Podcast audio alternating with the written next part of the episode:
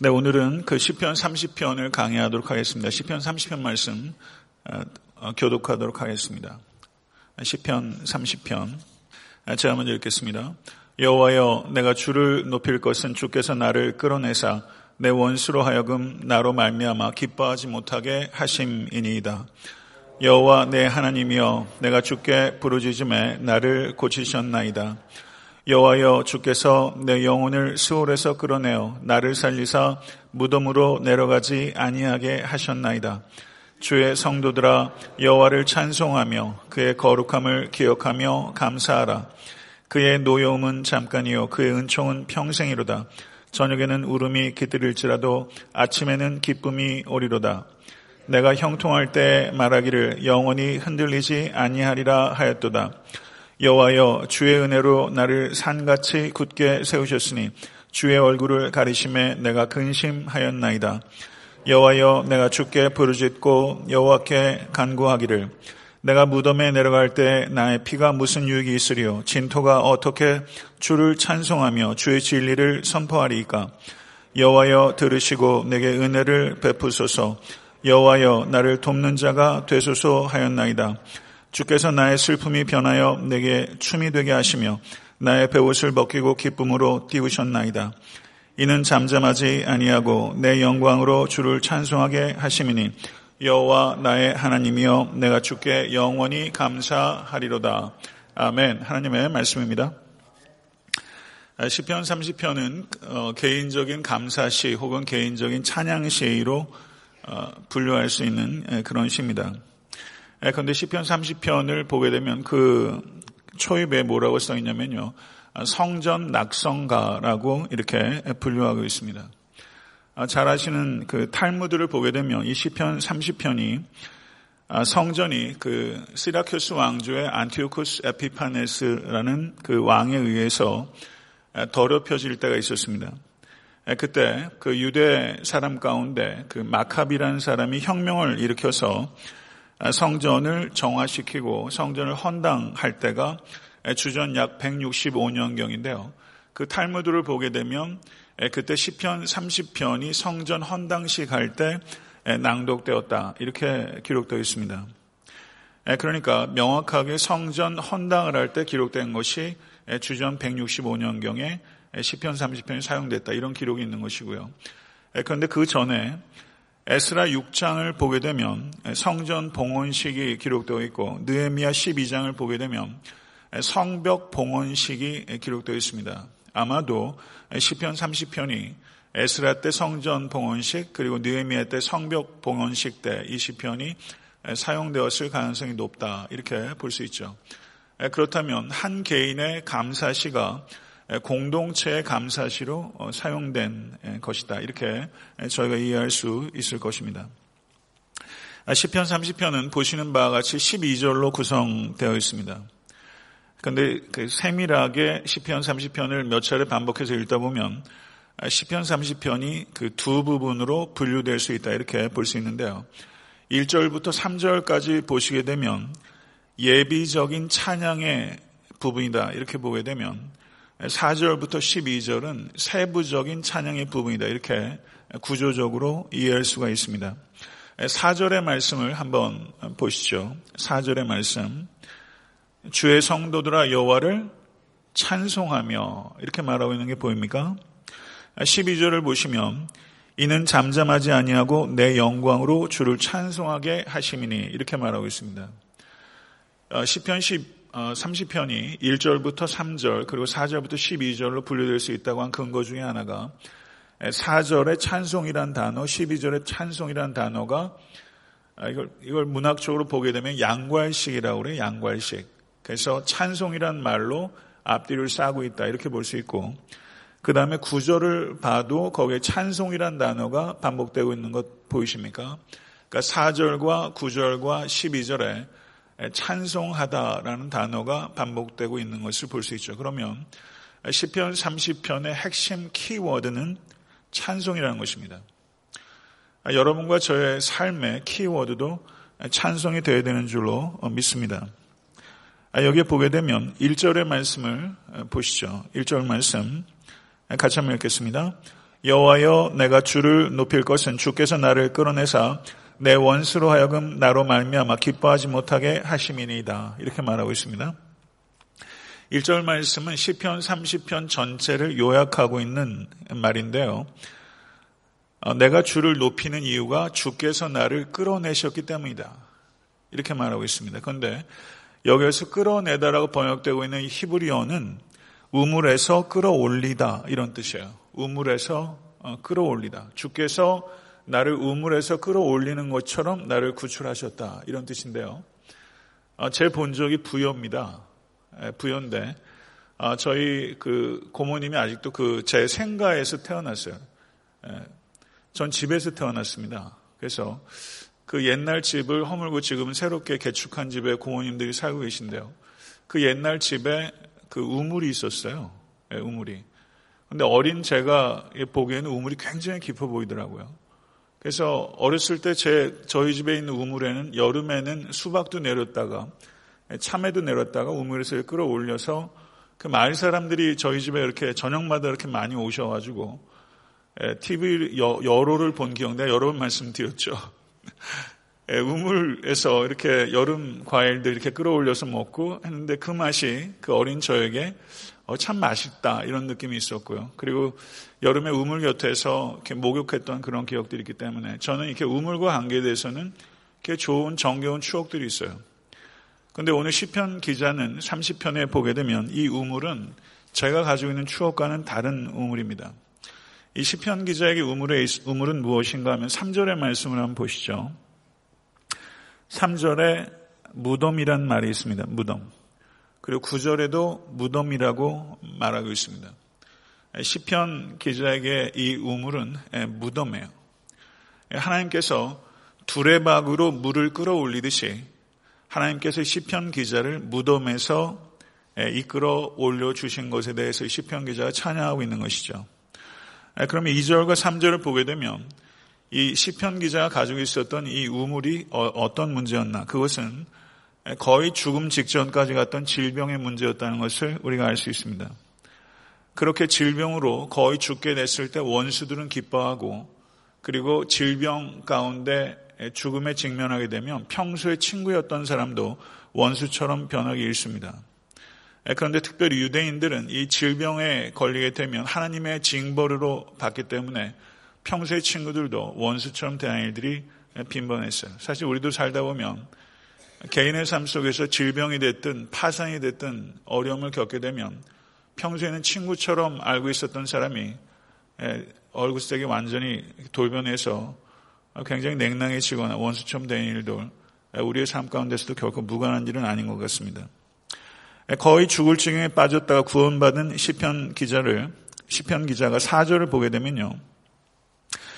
주의 성도들아 여호와를 찬송하며 그의 거룩함을 기억하며 감사하라. 이렇게 주변 사람들을 찬양으로 초대하고 있습니다.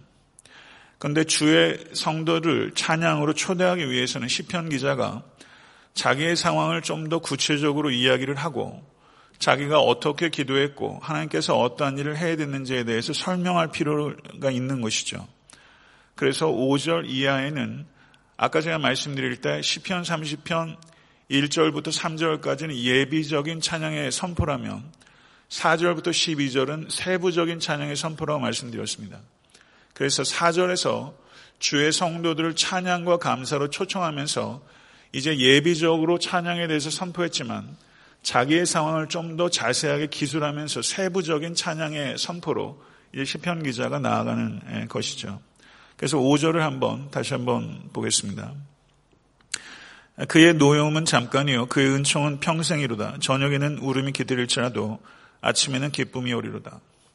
많은 성도님들이 사랑하는 본문인데요. 하나님의 노여움은 죄에 대한 하나님의 반응입니다. 그리고 하나님의 은총은 선함에 대한 하나님의 반응입니다. 여기에서 시편 기자가 말하는 울음은 중심으로 통해하는 회개의 눈물입니다. 중심으로 통해하는 회개의 눈물이 회복될 때 그 아침의 기쁨이 회복되는 것입니다. 성도 여러분, 여러분과 저에게 있어서 최고의 기쁨은 자기 성취의 기쁨이 아니라 회개하는 데서 오는 속죄함의 기쁨입니다. 이 기쁨이 우리 가운데 회복되어야 되는 것이죠. 그리고 시편 기자가 눈물로 회개한 내용이 기록된 것이 6절과 7절인데요. 6절과 7절의 말씀 다시 한번 보겠습니다. 내가 형통할 때에 말하기를 영원히 흔들리지 아니하리라 하였도다. 여호와여 주의 은혜로 나를 산같이 굳게 세우셨더니 주의 얼굴을 가리심에 내가 근심하였나이다. 이렇게 말하고 있습니다. 내가 형통할 때 형통한 것은 무엇입니까?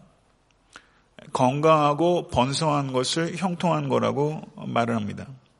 근데 시편 기자가 건강하고 번성한 시절에 내가 영원히 흔들리지 아니하리로다 말하면서 자기가 자기 과신에 빠지게 된 것입니다. 자기를 산같이 세워준 것은 오직 주의 은혜인데 자기가 산같이 세워진 후에 안락함에 빠져서 박해보다 위험한 것이 안락함의 위험이라는 것을 우리는 경계해야 됩니다. 그래서 안락한 생활에 빠져서 전적으로 하나님을 의지하지 않고 자기 스스로에 대한 자신감이 지나치게 강해져서 내가 영원히 요동하지 아니하리로다라는 교만한 상태에 빠지게 된 것입니다. 사람이 이렇게 형통하게 되면 자기가 노력한 결과로 그와 같이 형통하게 되었다라고 생각하는 경향이 여러분에게도 있고 저에게도 있습니다. 그리고 시편 기자의 문제는 바로 그것이었습니다. 자기에게 주신 하나님의 형통함이 하나님의 선물이 아니라 자기의 노력의 결과, 자기 성취의 결과라고 과신하게 된 것입니다. 신명기 8장 17절 18절은 그러나 내가 마음에 이르기를 내 능력과 내 손의 힘으로 내가 이 재물을 얻었다 말할 것이라 내 하나님 여호와를 기억하라 그가 내게 재물 얻을 능력을 주셨습니다. 이같이 하심은 내 조상들에게 맹세하신 언약을 오늘과 같이 이루려 하심이니라. 이렇게 말씀하고 있습니다.